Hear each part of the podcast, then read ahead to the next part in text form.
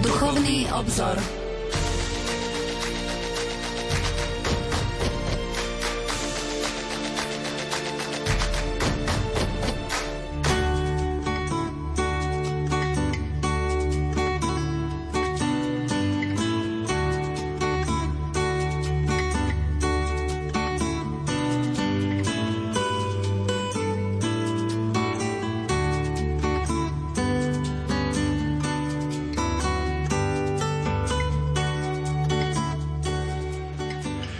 Požehnaný útorkový večer, milí poslucháči, vitajte pri počúvaní relácie Duchovný obzor.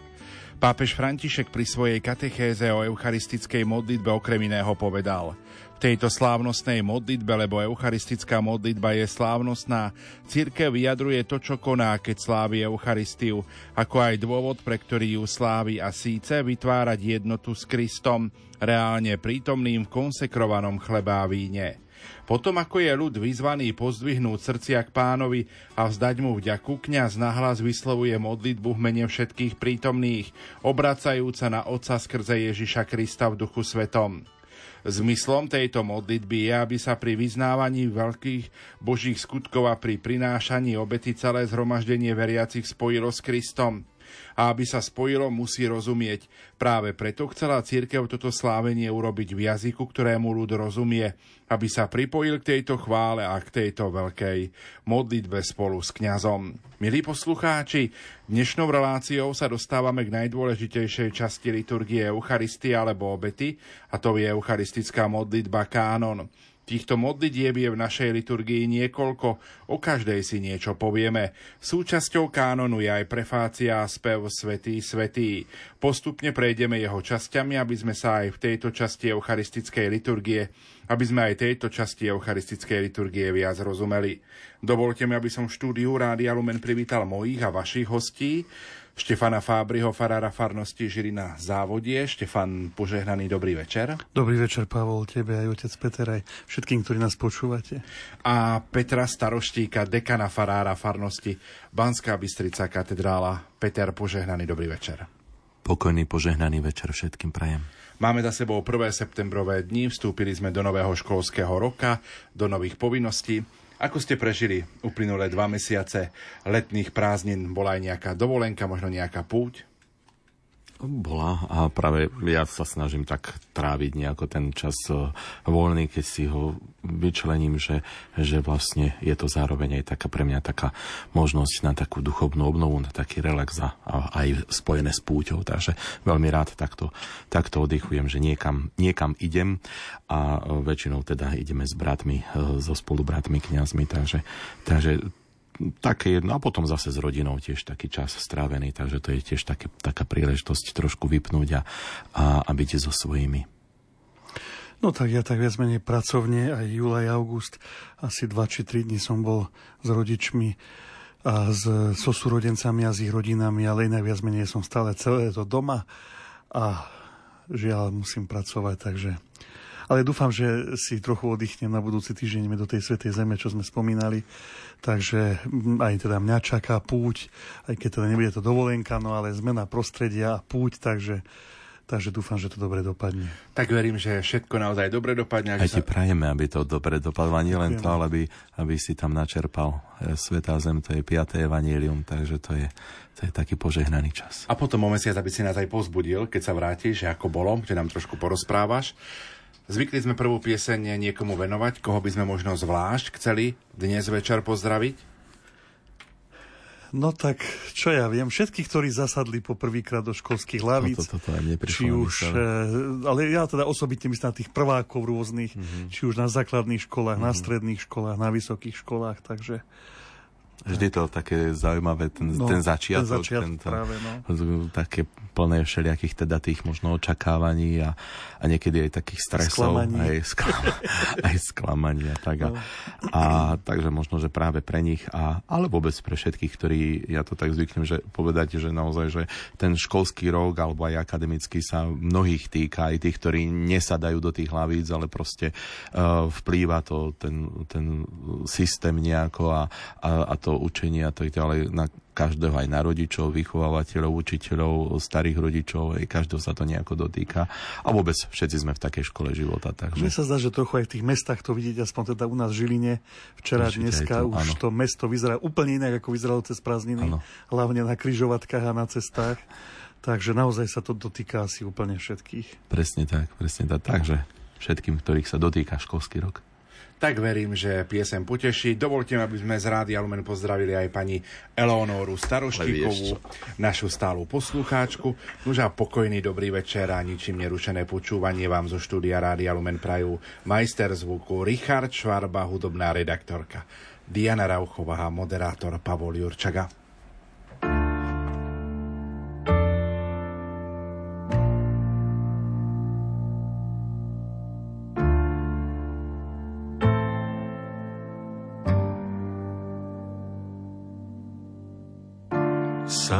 Si sadám s vínom, deň prikryl plný stôl. Zhorklo posledné sústo a viac som už nemohol. V ušiach mi znejú slova, že ruka lekára srdce a dušu chorého na nové pretvára. Ty nemôžeš Môžeš byť len človekom, veď prestieraš stôl pri niekom ako ja, čo priateľstvo neskúsil. Povedz, kto si, že už bežať nemusím. Skláňaš sa, mám prikročiť bližšie. Vyberáš aj mňa so mnou si stolovať prišiel.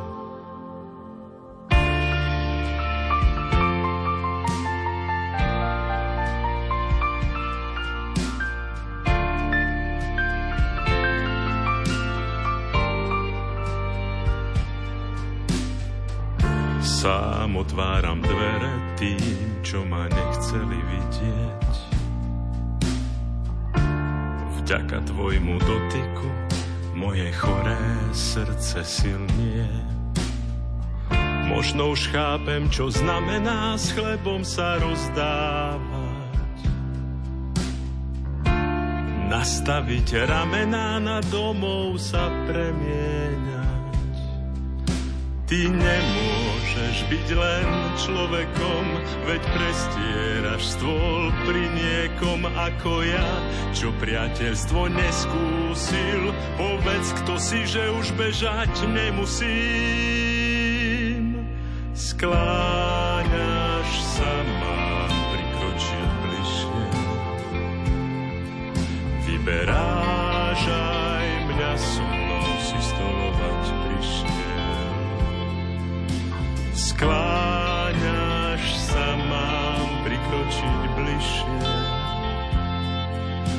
Vyberáš aj mňa so mnou si stolovať prišiel.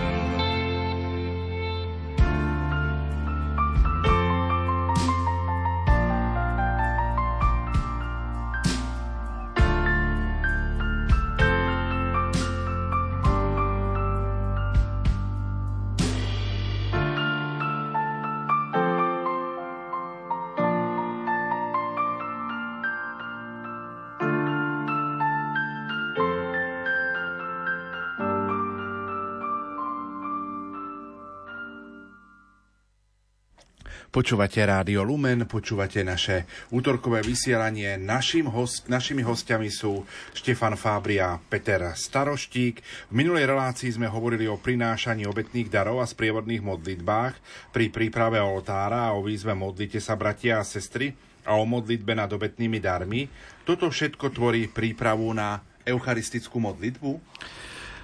Dá sa to tak povedať, ale asi lepšie by bolo povedať, že prípravu na slávenie Eucharistie vôbec ako také, teda na celú bohoslužbu obety, ktorá tvorí druhú časť Sv. Omše. My sme už v niekoľkých reláciách trochu dávnejšie rozprávali o tom, že prvou veľkou časťou Omše je bohoslužba slova, ktorej predchádzajú úvodné obrady, no a potom druhou takou veľkou časťou je bohoslužba obety, teda samotné slávenie Eucharistie, v zmysle nekrvavého sprítomnenia Ježišovej obety na kríži. No a keď si spomeniem spomenieme e, na udalosti, ktoré sú zachytené napríklad v Lukášovom evaníliu, môžeme si prípravu oltára obetných darov o čom sme hovorili vlastne v tej minulej relácii, spojiť s prípravou hornej siete v Jeruzaleme. Tak e, ja som si našiel aj ten text, aby sme sa trošku do toho vžili, alebo si to priblížili. Takže Lukáš píše, keď e, prišiel deň nekvasených chlebov, keď bolo treba zabiť veľkonočného baránka, poslal Ježiš Petra a Jána so slovami chodte a pripravte nám veľkonočnú večeru. Oni sa ho opýtali, kde ju máme pripraviť. Povedal im, len čo vojdete do mesta, stretnete človeka, ktorý bude niesť čbán vody. Chodte za ním do domu, do ktorého vojde a majiteľovi domu povedzte. Učiteľ ti odkazuje. Kde je miestnosť, ktorej by som mohol jesť so svojimi učeníkmi veľkonočného baránka? A on vám ukáže veľkú prestretú hornú sieň. Tam pripravte. Išli teda a všetko našli tak, ako im povedal. A pripravili veľkonočného baránka. Keď prišla hodina, zasadol za stôl a apoštoli s ním. Tu im povedal, veľmi som túžil jesť s vami tohto veľkonočného baránka skôr, ako budem trpieť.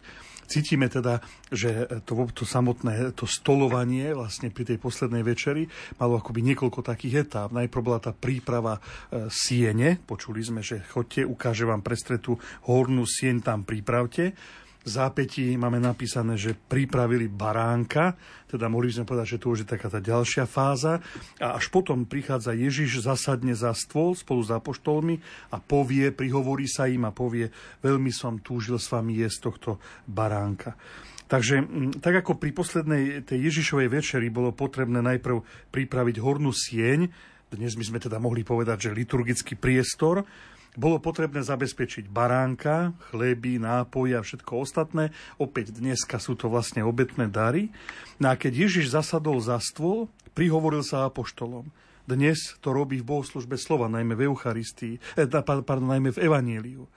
A až potom nasledovali obrady týkajúce sa stolovania tie sú vlastne v našej liturgii identické práve s tou eucharistickou modlitbou, o ktorej dnes chceme hovoriť. Dovolte mi najprv sa tak trošku prizastaviť pri, a pristaviť pri názvoch tejto modlitby. Niekedy sa to jednoducho volá eucharistická modlitba. Spomenul si, že to je napríklad aj kánon alebo anafora, tak poďme toto trošku vysvetliť. Áno, no ten názov eucharistickej modlitby bol v dejinách rôzny a grečtina na vyjadrenie pojmu e, ďakovná modlitba, teda to ďaky vzdanie, používa dva výrazy. Eulogézas, čo znamená dobrorečiť, alebo eucharistézas, a to zase znamená vzdávať vďaky. Ježiš e, s apoštolmi pri poslednej večeri vzdával vďaky, podobne tak, ako to robil vyvolený ľud Izrael, keď vzdával vďaky pri stole veľkonočného hostenia. To sme už tiež niekoľkokrát spomínali, že vlastne takýmto spôsobom vlastne to Ježiš konal a, a to je to, čo slávil Ježiš a my to dnes vlastne slávime pri Eucharistii. Keď spomenieme potom neskôr cirkevných otcov, tak napríklad svätý Ciprián v 3. storočí nazýval eucharistickú modlitbu veľmi jednoduchým slovom a to orácio, teda modlitba. Neskôr pápeži ako svätý Inocent I to je 5. storočie, alebo svätý Gregor I v 7. storočí označujú e, túto eucharistickú modlitbu e, slovom prex, e, teda prosebná modlitba. A keďže táto modlitba bola spájana aj so vzdávaním vďaky, teda Eucharistiou, tak sa nazývala práve aj tak, ako to stále používam tento výraz, že eucharistická modlitba. Zase východná tradícia, Gréci ju volali anafora. A v spisoch svätého Gregora Veľkého nájdeme tiež e, ďalší pojem, a to e, slovo kánon, e, čo je vlastne grécke slovo a jednoducho znamená pravidlo, teda niečo, čo je nemenné a vlastne je to použité práve na tento konkrétny nemenný text. Skôr ako budeme hovoriť o tej štruktúre a tých jednotlivých častiach, povedzme ako táto modlitba napríklad najprv vznikla, z čoho sa vyvinula. Je ich niekoľko, štruktúru majú rovnakú, ale viem o tom, že sú rôzne. Mm-hmm. Áno, je to tak, e, pretože vlastne tá štruktúra eucharistickej modlitby je daná e, mnohými okolnostiami. Jednak tým, že teda je jadro, tvorí, tvoria Ježišové slova, ktoré použil pri poslednej večeri. Jednak, ako tu budeme o tom trochu hovoriť, e, má tam nejako dočinenie aj tá, ten židovský spôsob modlitby pri stolovaní, ktorý bol spojený s chválou a to, boli, to bola modlitba pred jedlom, modlitba po jedle. No a my sme povedali, že slavenie Sv. Omše je vlastne nové sprítomnenie Ježišovej poslednej večere. Teda e, skúsme začať tými správami o nej. Ja som už citoval biblický text Nového zákona. E, vieme, že správy o ustanovení Eucharistii máme štyri.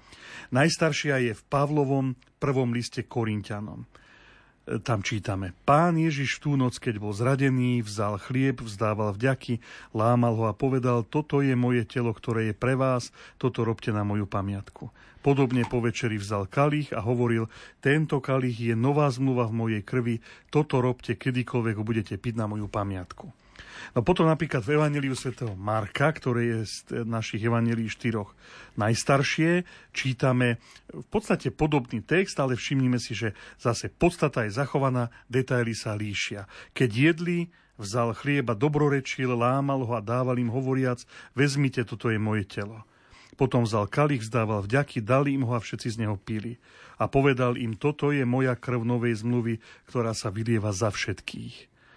Svetý Matúš zase píše, pri večeri vzal Ježíš chlieb a dobrorečil, lámal ho a dával učeníkom hovoriac, vezmite a jedzte, toto je moje telo. Potom vzal kalich, vzdával vďaky, dal im ho hovoriac, píte z neho všetci. Toto je moja krv novej zmluvy, ktorá sa vylieva za všetkých na odpustenie hriechov. No a napokon v Lukášovom evaníliu, najnovšom z tých troch synoptických, čítame – potom vzal chlieba, vzdával vďaky, lámal ho a dával im hovoriac, toto je moje telo, ktoré sa dáva za vás, toto robte na moju pamiatku. Podobne po večeri vzal kalich, a hovoril, tento kalich je nová zmluva v mojej krvi, ktorá sa vylieva za vás. Takže vlastne preto som prečítal všetky tie štyri správy, aj keď na, prvý, na prvé počutie sa nám možno zdajú, že sú rovnaké, zaznievajú tam všade tie isté úkony, dobrorečil, vzal chlieb, lámal, dával, ale sú tam aj niektoré rozdiely, niektoré detaily, nebudeme sa teraz nimi zaoberať. Dôležité je to, že tento úkon, ktorý vlastne Eh, opakovali po Ježišovi apoštoli a potom samozrejme aj všetci ostatní kresťania až podnes, eh, sa od počiatku nazýval lámanie chleba. Tento pojem máme v skutkoch apoštolských trikrát. A toto slovné spojenie vlastne eh, označuje bohoslužbu a je úplne nové v kresťanskom prostredí. Je to, je to označenie bohoslužby, ktoré, ktoré nepozná ani židovská, ani antická literatúra. Nikdy ani Židia, ani pohania nenazývali nejakú, v akejkoľvek podobe nejakú svoju liturgiu slovami lámanie chleba. Dá sa teda povedať, že tá zmienka o lámaní chleba tu veľmi silno poukazuje na stolovanie. Ešte presnejšie povedané na večeranie. Jedno, jednalo sa o, o jedlo, ktoré bolo večer. Aj Ježiš slavil poslednú večeru. No a my z Pavlových správ vieme, že skutočne slávenie tej pánovej večere, teda Eucharistie, to, to lámanie chleba, eucharistického chleba, bolo naozaj spojené s reálnou večerou. Pavol dokonca karhá Korintianov, že väčší dvora skladú na tie hody lásky, nazývali sa agapé, ako na to požívanie pánovej večere.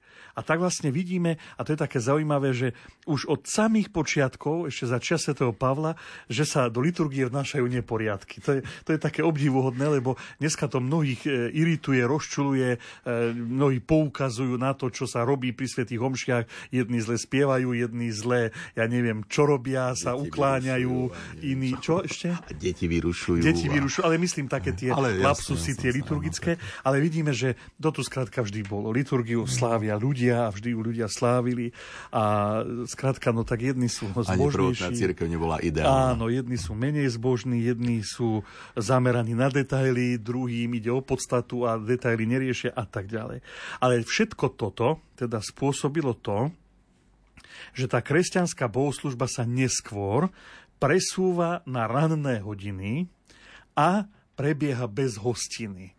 Takže to je také zaujímavé, že e, kým teda v, tej, v tom prvom storočí je skutočne ten úkon bohoslužby, ktorý konal Ježiš, to napodobnenie Ježiša spojené s reálnym jedením, stolovaním, tak neskôr sa to vytráca. Ale tá štruktúra židovskej večere ostala zachovaná. Hoci sa tá bohoslužba slavila mhm. ráno a hoci sa tam už nejako ani nevečeralo, ani neraňajkovalo, ale teda ostala tá štruktúra, ten, ten sled tých udalostí. No a práve v ňom bol dôležitý ten židovský zvyk ďakovnej a oslavnej modlitby, ktorá sa jednoducho vyjadri slovami vzdávanie vďaky. A tak by sme mohli povedať, že z toho spočiatku spontánneho dobrorečenia sa postupne vytvárala modlitba, ktorá akoby opopínala to jadro liturgie, teda tie slova ustanovenia Eucharistie, a to tak, že šťastí im predchádzala a šťastie nasledovala po nich. A tak môžeme povedať, že tie opakujúce sa slova Ježiša, ktoré sa dostali do tej ústrednej časti eucharistickej modlitby, e, e, jednoducho sú obklopené inými modlitbami, ktoré im predchádzajú a ktoré po nich následujú. A to všetko má židovské korene. Takže ta, ta, vlastne, aby som teda odpovedal, že áno, eucharistických modlitieb je viacero, podstata je zachovaná, pri všetkých sa spomína to, čo je zachované v Novom zákone, že Ježiš vzal chlieb, že ho lámal, že ho dával učeníkom, že povedal o ňom, že toto je moje telo, vezmite a jedzte z neho, že povedal o kalichu, v ktorom bolo víno, že toto je moja krv, že v jednom i druhom prípade vzdával vďaky, dobrorečil, v jednom i druhom prípade podával, tak ako podával chlieb, podával kalich a vyzval jedzte a pite. Skrátka, toto je to jadro tej tradície liturgickej, lebo aj Pavol to tam napíše, že čo som prijal, to som vám aj odovzdal a to je vlastne tradíciou, to tradere znamená štafeta, prijať a odovzdať. No a okolo tohto sa zachovala tá štruktúra židovského stolovania, ktoré teda bolo spojené so vzdávaním vďaky s vďakovnou modlitbou. No a to, ako, ako sa tie jednotlivé modlitby vyvinuli a že sú rôzne a že toto všetko sa vyjadrilo rôznymi slovami, je dané práve tým, že e, v tých prvých storočiach z počiatku neboli liturgické knihy a preto aj toto obdobie nazývame obdobie improvizácie. Skrátka, každý slávil tú Eucharistiu tak, ako vedel, ale v tom všetkom naozaj cítime ten silný židovský potón, ktorý raz a navždy udal, udal cel, celú tú štruktúru tejto modlitby. Máme z prvých storočí zachovanú možno nejakú takú tú modlitbu, ktorú by sme mohli označiť za pôvodnú, alebo sa spýtam ináč, ktorá je najstaršia nám známa eucharistická modlitba, ak by sme vedeli priblížiť našim poslucháčom tak ako to Štefan povedal vlastne, že e, v tom e, období e, tej prvotnej cirkvi ešte neexistovali liturgické knihy a, a kňazi a biskupy vlastne improvizovali tie, tie texty a, a teda aj to nazývame obdobie improvizácie, a, ale vlastne už tie najstaršie svedectva o takejto modlitbe máme zaznačené už v druhom storočí. Môžeme sa započúvať napríklad do slov svetov Justína, ktorý okolo roku 150 napísal napísal takú prvú svoju apológiu a, a píše, e, Eucharistiu nepoužívame ako obyčajný chlieb a ako obyčajný nápoj, ale ako sa náš spasiteľ Ježiš Kristus stal skrze Božie slovo človekom a pre našu spásu mal telo a krv, tak sme poučení, že aj tento pokrm, nad ktorým sa v modlitbe obsahujúce jeho slova, vzdávali vďaky a ktorým sa po premenení živí naša krva, naše telo, je telom a krvou vteleného Ježiša. Takže je zrejme, že premenenie, teda tie doslovné slova e, pána Ježiša, e, ktoré vlastne hovorí pri poslednej večeri, e, toto, tieto slova boli olemované dlhšou modlitbou, teda vlastne boli vložené do modlitby, ktorá v tomto období ešte voľne bola zložená, eh, ako som povedal, že tak v takej improvizácii, v nejakom možno, že vedení Božím duchom, v takom náčení eh, toho, ktorý predsedal, predsedal sláveniu Eucharistie biskupovi. Ak by však išlo od najstarší taký konkrétny text, ako si sa Pavol pýtal, tak môžeme stiahnuť do gréckého spisu Apoštolská tradícia, ktorú napísal svätý, svätý Hippolyt a to sa pohybujeme vlastne na začiatku 3. storočia a v tomto spise je už úplná eucharistická modlitba zaznačená a biskup tam so všetkými prezbitermi kladie ruky na obetný dar a začína vzdávanie vďaky. Takže ja by som to aj zacitoval. Je tam vlastne ten text napísaný takto. Pán s vami i s duchom tvojim hore srdcia, máme ich u pána, vzdávajme vďaky pánovi, tak sa sluší a patrí. No a potom ďalej pokračuje. Vďaky ti vzdávame, Bože, skrze Tvojho milovaného Syna Ježiša Krista, ktorého si nám v posledných časoch poslal za spasiteľa a vykupiteľa a aniela Tvojej vôle. On je Tvoje neodlučiteľné slovo, skrze ktoré si všetko stvoril a ktoré Ti bolo milé. Zoslal si ho z neba do lona panny, vzal si telo z mater, v materskom lone a Duch Svetý ho zjavil ako Tvojho syna, narodeného z panny aby splnil tvoju vôľu a získal ti ľud svetý, rozpel ruky, trpel múky, aby vyslobodil od mučenia tých, čo uverili v teba. Keď sa dobrovoľne vydal na mučenie, aby zničil moc smrti, zlomil putá diabla, pošliapal peklo a spravodlivých uviedol do svetla a zjavil skriesenie, vzal chlieb a vzdával vďaky, hovoriac, vezmite a jedzte, toto je moje telo, ktoré sa dáva za vás. Podobne aj kalich, hovoriac, toto je moja krv, ktorá sa za vás vylieva. Keď toto robíte, robte to na moju pamiatku. Pamätajúc teda na jeho smrť a zmrtvých stane, obetujeme ti chlieb a kalich. Ďakujeme ti, že si nás uznal za hodných stáť pred tebou a tebe slúžiť. A prosíme, aby si zoslal svojho svetého ducha na obetu svetej cirkvi.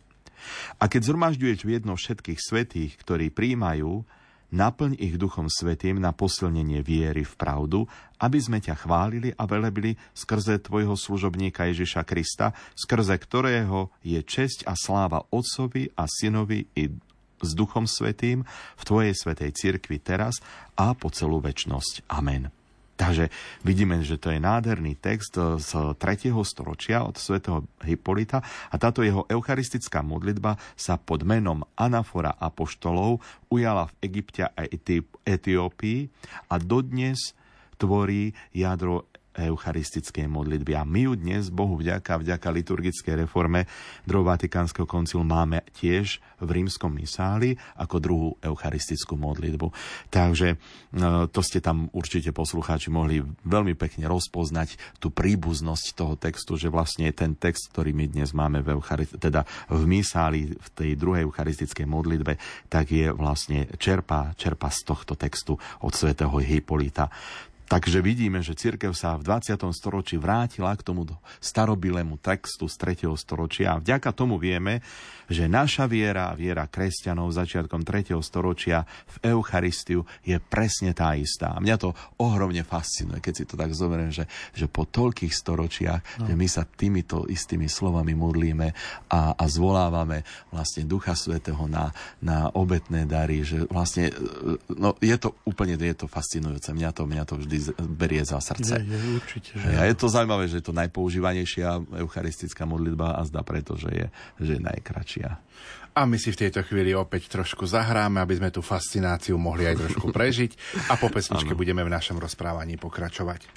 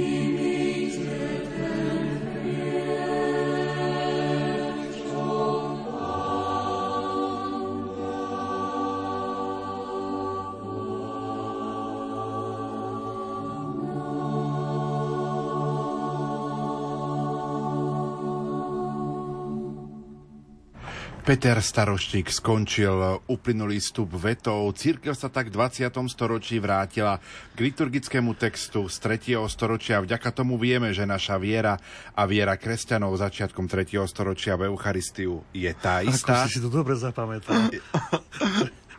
Je tá istá. Aký bol ďalší vývoj a z akých prameňov vznikli aj ďalšie eucharistické modlitby? Sú všetky len úpravou starobilých textov, či vznikajú aj nové?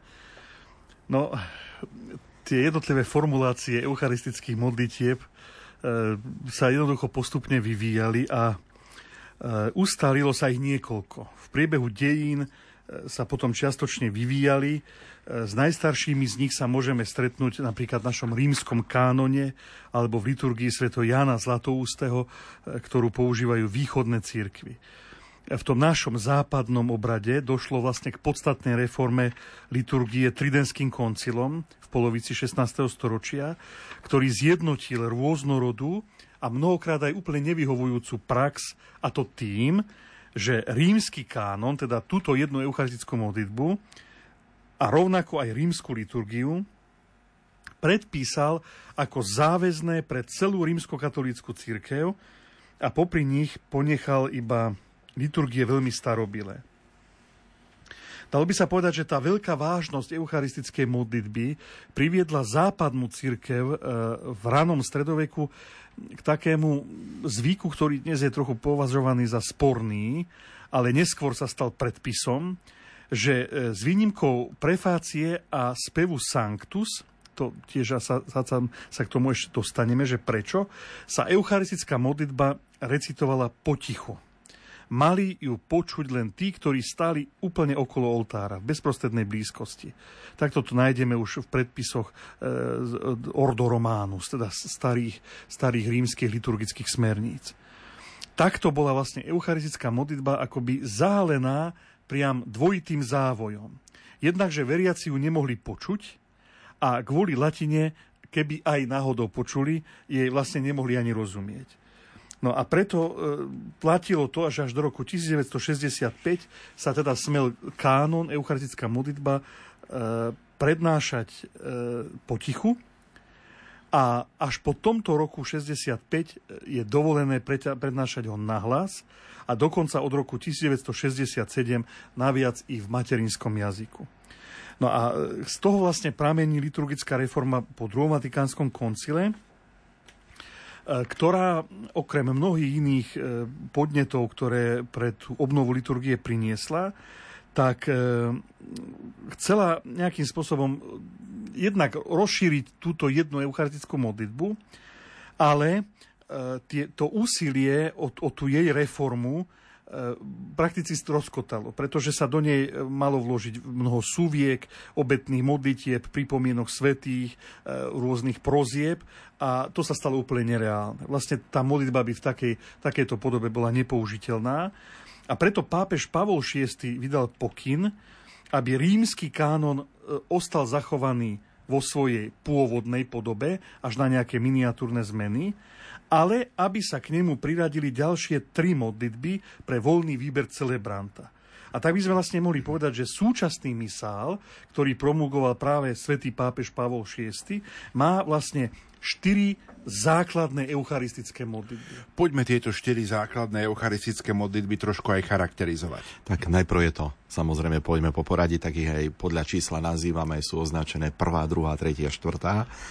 No a prvá eucharistická modlitba sa zvykne aj nazývať alebo pomenovávať rímsky kánon. Vlastne preto, že je to e, charakteristické pre ňu vlastne taký dlhý rad e, pripomienky apoštolov, mučeníkov a svedcov, tak je to vlastne e, naozaj starobilá modlitba mesta Ríma, ktorá veľmi zdôrazňuje obetný aspekt Eucharistie. A vo svojej latinskej podobe predstavuje jadro tzv. predkoncilovej, alebo uh, aj to môžeme nazvať teda tej uh, svetej omše uh, z Tridentu, teda z obdobia vlastne tej reformy pod Tridentskom koncile. A dnes e, táto eucharistická modlitba zvykne bývať možno, že niekedy používaná pri slávnostných príležitostiach. Niektorí kňazi ju e, podľa ľubovôle berú niekedy na nejaké slávnosti. Alebo ja napríklad sa inšpirujem, keď sú tam spomienky tých svetcov, ktoré sú spomenutí, sveta Agáta napríklad, sveta Agnesa a, a, a tak, tak zvyknem zobrať aj v týždni, keď je tak voľnejšie, tak zobrať aj túto prvú eucharistickú modlitbu, ale potom na nejaké teda nedele a sviatky. Potom je to už tá spomínaná druhá eucharistická modlitba, ktorá asi je najčastejšie používaná v tých všedných feriálnych omšiach, pretože je najkračšia zo všetkých.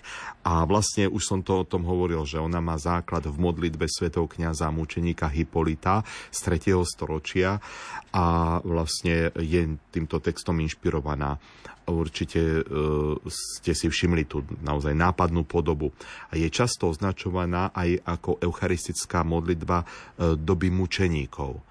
A je zvláštnosťou to, e, že má vlastnú zamieniteľnú prefáciu, teda to je tá časť od Pán s vami až po Sanctus, po Svetý Svetý.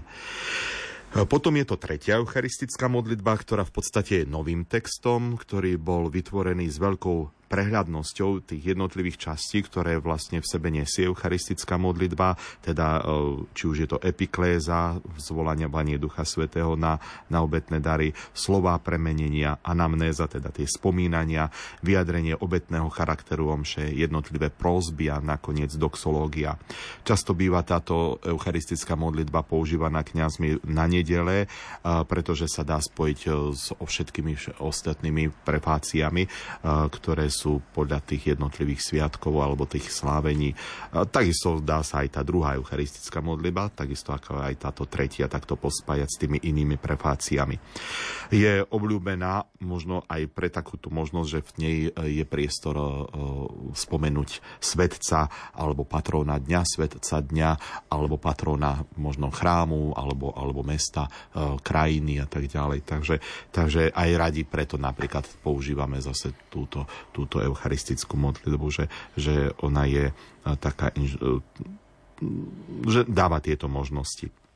No a potom je to štvrtá eucharistická modlitba a ona predstavuje upravenú časť liturgie Sveto Blázila Veľkého, takže tam máme, dá sa povedať, že taký trošku taký nádych z tej východnej tradície a po speve e, Sanctus, Svetý Svetý, chváli Boha za jeho skutky a predstavuje celé dejiny spásy. E, táto eucharistická modlitba, myslím si, že aj pre takú svoju rozsiahlosť býva menej používaná, ale znovu ja sa zase tak priznám, že, že rád, lebo je veľmi pekný pekná a rád ju používam a snažím sa aspoň raz za čas, niekedy raz v týždni, niektorý deň, keď cítim, že je tak voľnejšie alebo kratšie kážem, tak potom vlastne vyberiem túto, túto eucharistickú modlitbu. Ona zase má neoddeliteľnú prefáciu, takže vlastne je vždy spojená s tou svojou prefáciou preto sa nedá používať hoci kedy, napríklad hej, na nejaké slávnosti, kedy je pri, pri, predpísaná nejaká špeciálna, teda tá konkrétna uh, prefácia.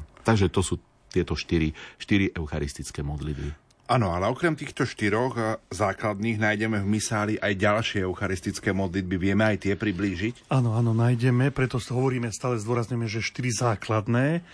No okrem nich e, vlastne kongregácia pre bohoslužbu E, už v roku 1974 vydala aj ďalšie tri eucharistické modlitby a to pre omše s deťmi. E, tie sa nachádzajú aj v takom špeciálnom misáliku, povedzme, alebo špeciálnej knihe, ktorá je určená pre omše za účasti detí, ale teda neviem, aj chcem sa oca Petra opýtať, že ako, ako je to tu v Bystrici, lebo ja mám pocit, že tieto, e, tieto liturgické knihy pre omše s deťmi e, pomaly upadajú do zabudnutia. Ja keď som bol ešte taký, čo ja viem, no dieťa alebo gymnazista, tak času na čas to ešte bolo niekde na tých detských svetých omšiach v, v nedelu, keď tam bolo viac detí vidieť a počuť. Ale dneska ja veru ani neviem, či to vôbec ešte niekto používa. Ono to je to tak asi preto, že nevieme, lebo nevie, nechodíme my na druhé omše. Uh, my je to máme pravda, tie, ja chodím len na svoje. no, presne tak. Takže nevieme, že ako to druhí na, kniazy aplikujú. Túto? Ale ja teraz momentálne sa priznám, že nepoužívam, mm. pretože vekový priemer na bohoslužbách mojich uh, je... To nedovoluje. Áno, to nedovoluje. Ja to mám takisto. No, preto sa pýtam, Ale keď som ja... bol vo farnosti Áno. na Fončorde, tak tam som používal uh, pri detských svetých omšiach. Mm, no. Hej, takže... Lebo ja, tiež, ja mám deti maličko, takže... Áno. Áno. No. A preto napríklad aj teraz ja, keď e, deti mám k prvému svetému príjmaniu, tak ja ich ani do toho celkom veľmi e, nevediem k tomu, k tejto detskej, pretože oni sa potom inokedy s tým ani nestretnú. Veď práve, no, takže... a tak vlastne učíme sa tak, aby sa vedeli zapojiť. Pekné, naozaj. Sú... Keby sme tie texty počuli, tak sú naozaj prispôsobené také, také jednoduchšie tomu detskému mysleniu. Áno, áno. No, takže... A práve preto sú aj také, také veľmi pekné, tak by som povedal, že tak. je to pekné slovo na to e, použité. No, potom v roku 1970 bola publikovaná dokonca eucharistická modlitba pre sluchovo postihnutých. No a v roku 74 bola schválená eucharistická modlitba, ktorú možno použiť v omšiach za rozličné potreby. Tá vznikla e, vo Švajčiarsku pri príležitosti slávenia diecéznych syno, e, synod diecéznych a kvôli rôznym takým redakciám v prekladoch do jednotlivých jazykov bolo potrebné vydať aj latinský text tejto modlitby e, a ten sa už teda preklada, predklada ako typický. Táto eucharistická modlitba má štyri vlastné prefácie a potom aj im zodpovedajúce príhovory, e, ktoré sa môžu použiť pri e, rôznych omšiach za rozličné potreby a to aj pri takých, ktoré nemajú vlastnú prefáciu. No a okrem toho sú ešte v rímskom misáli ešte dve eucharistické modlitby pre omše za zmierenie, ktoré vznikli pri príležitosti Svetého roka 1975. Vtedy ich svätý Jan Pavol II v apoštolskom liste a Perite Portas Redemptori z roku 83 dovolil používať, teda následne až o 8 rokov po tomto svetom roku. E, a sú veľmi vhodné pre omše, v ktorých sa nejakým osobitným spôsobom ohlasuje tajomstvo zmierenia. Napríklad omše za zmierenie, za svornosť, za zachovanie mieru, o tajomstve Svetého kríža, ale napríklad sú veľmi vhodné aj v pôstnom alebo aj adventnom období a hoci majú vlastnú prefáciu, môžu sa použiť aj e, s inými prefáciami, ktoré majú vzťah e, k pokániu. Ak by sme sa chceli pozrieť na tie jednotlivé časti eucharistickej modlitby, tak dnes aspoň časti, tak si môžeme všimnúť, že v našej liturgii, ale aj zrejme vo všetkých ostatných rítoch stojí, za, stojí na začiatku modlitby ten úvodný dialog, dialog pred prefáciou. Čo tento dialog vlastne vyjadruje? No, tak ako prakticky v celej liturgii, aj pri tomto dialogu, môžeme vidieť e, korene tej starobilej židovskej tradície. Áno, tá veľká eucharistická modlitba, ktorú sme si teda nazvali anafora alebo kánon, e, sa aj v liturgiách kresťanského západu a takisto aj východu začína práve takýmto úvodným dialogom. Jeho predobraz môžeme vidieť už v knihe Nehemiášovej, kde sa ovádzajú slova levitov, ktoré predchádzajú prosebnú modlitbu. E, bolo to pri kajúcej liturgii a tam Nehemiášovi, to máme v 9. kapitole, 5. verš, Vstaňte, dobrorečte pánovi, svojmu Bohu, od vekov až na veky. A nech sa zvelebuje tvoje slavné meno, vyvýšené nadovšetko zvelebovanie a chválu. Takže vidíme, že v tej židovskej tradícii sa naplnil potom počet e, pre verejnú bohoslužbu, tzv. kvórum, vtedy, keď k večeri zasadlo najmenej 10 plnoletých mužov. Ježiš tento počet s apoštolmi naplnil, preto slávenie jeho poslednej večere bolo právoplatným e, liturgickým zhromaždením a to vlastne dovoľovalo, aby sa vzdávanie e, vďaky začalo takýmto úvodným dialogom e, dobrorečme nášmu Bohu za to, že jeme z toho, čo patrí jemu. A práve preto sa tento dialog pred prefáciou považuje za také starobilé e, dedičstvo poslednej večere. Zároveň však tento dialog eh, prekračuje aj starozákonné, aj židovské pravzory a ten prvý pozdrav a odpoveď Pán s vami i s duchom tvojím je opakujúcim sa pozdravom. Už sme o ňom hovorili pri úvodných obradoch. Pán s vami je vlastne vyjadrením Božieho mena zjaveného Môžišovi. Jahve znamená, že Boh je s nami. Je to teda opakované zjavenie, Božej prítomnosti v jeho ľude. A potom tá odpoveď i s duchom tvojim je takým semitizmom, teda je, e, je to výraz, duch, ktorý predstavuje zmysel hebrejského slova ruach. Nie grecké slovo e, pneuma alebo latinské anima, to nie, ale vyjadruje to vlastne e, to slovo ruach, ktoré v hebrejčine je duch a teda aj s tebou, ktorý si naplnený pánovým duchom, duchom pána. Hej? Čiže vlastne toto je vyjadrené v tých slovách i s duchom tvojim. No a potom nasleduje tá výzva hore srdcia a je zaujímavé, že v sírskej a arménskej tradícii je tu reč o povznesení mysle.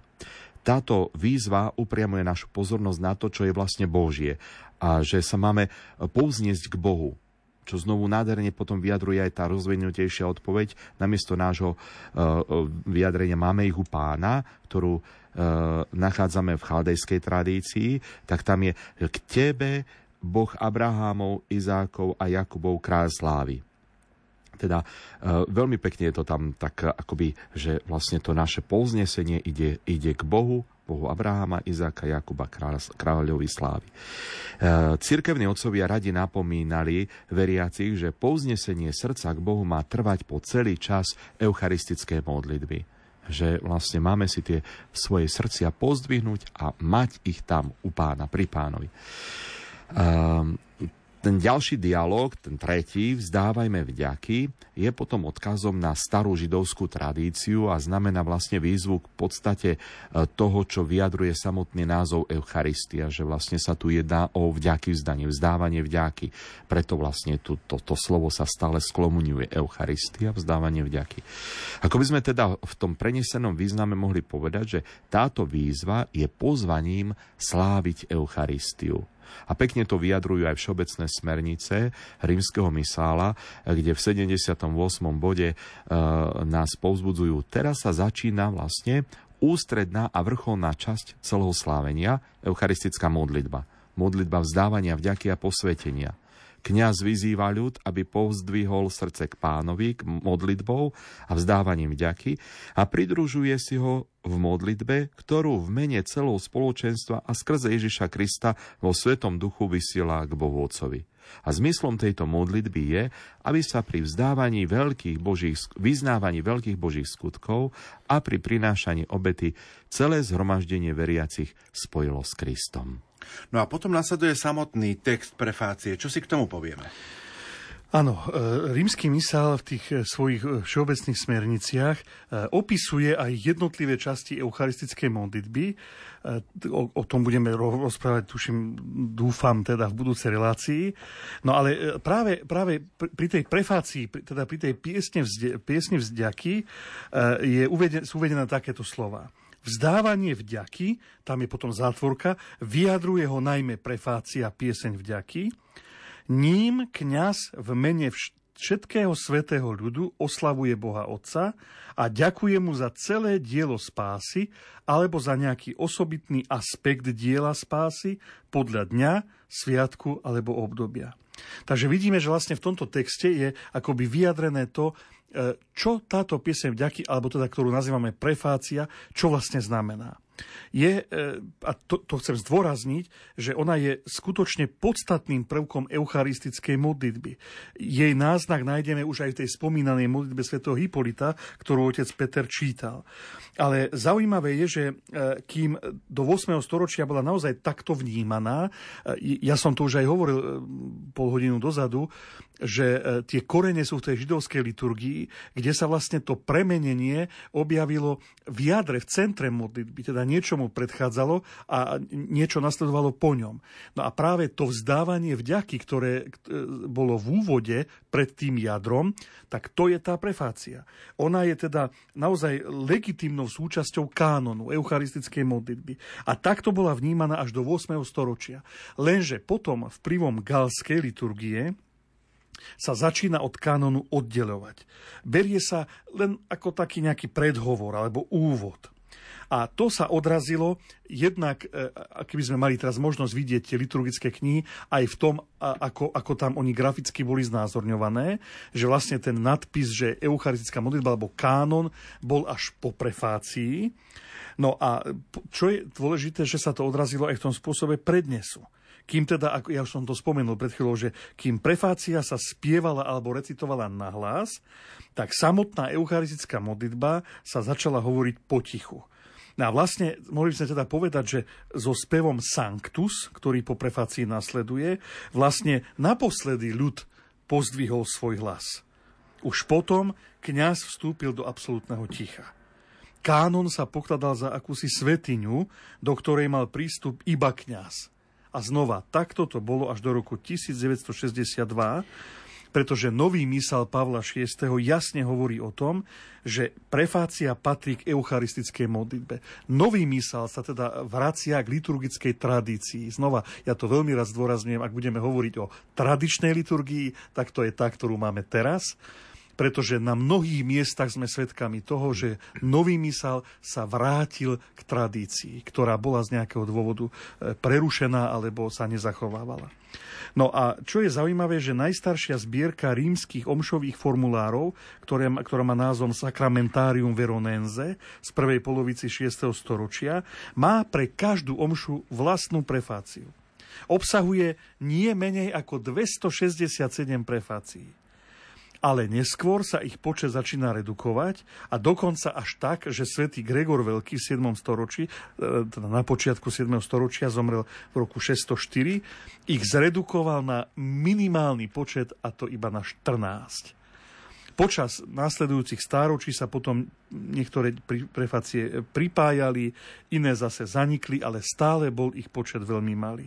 No a znova zmenu priniesol až druhý vatikánsky koncil a nový misál z roku 1970, ktorý obsahuje znovu, podľa starobilej tradície, veľký počet prefácií tak, aby sa liturgia obohatila a aby čo najlepšie vyjadrovala povahu daného slávenia. Ja by som dokonca chcel ešte aj e, zacitovať slova samotného Pavla VI., ktorý v apoštolskej konštitúcii Misale Románum napísal.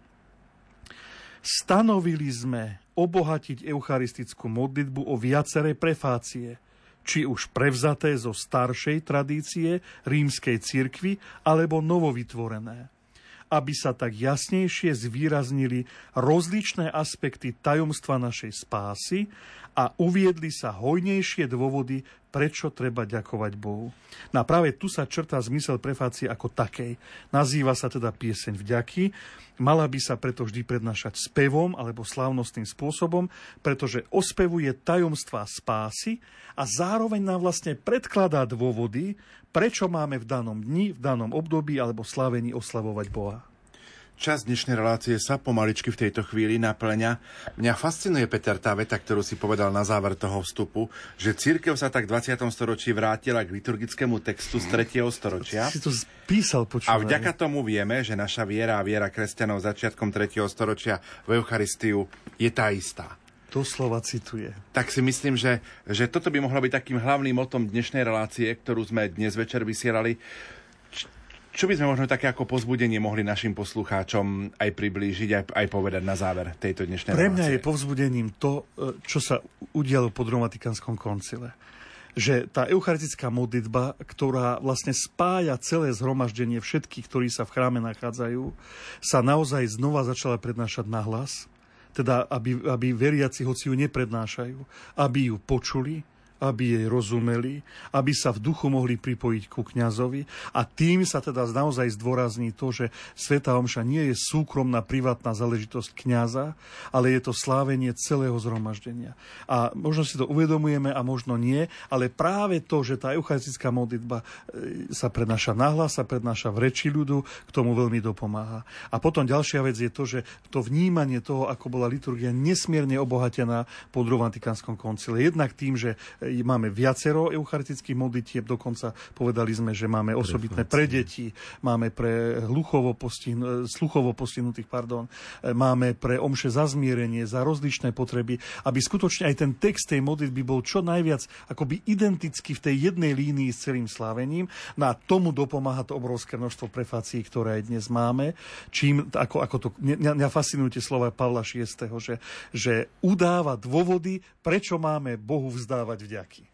Áno. A keď tomu rozumieme potom, tak no. potom skutočne vlastne to slávenie e, e, vychádza aj z úprimného srdca, že vlastne e, to, čo prežívame na vonok, tak nás to premienia vo vnútri a zase naopak, že to, čo si nesiem vo vnútri, tak to vlastne môžem vyjadriť a aj účasťou na tom slávení. Takže, takže je to naozaj je to nie, veľké tajomstvo, ktoré sa nás veľmi hlboko dotýka. A už vôbec to pozvanie, hore srdcia. Áno vzdávajme vďaky pánovi. Doslova, že poďme dobrorečiť, poďme sláviť Eucharistiu, je to dôstojné a správne.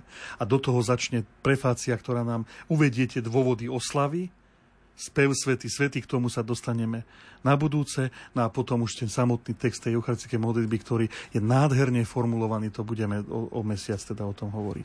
Našimi hostiami boli naši liturgisti Peter Staroštík, dekan farár farnosti Banská Bystrica katedrála a Štefan Fábry, farár farnosti Žilina závodie. Bratia, ďakujem veľmi pekne za, to, že ste prišli a tešíme sa, tešíme sa opäť o mesiac. Na Ďakujeme stretnutie. za pozvanie.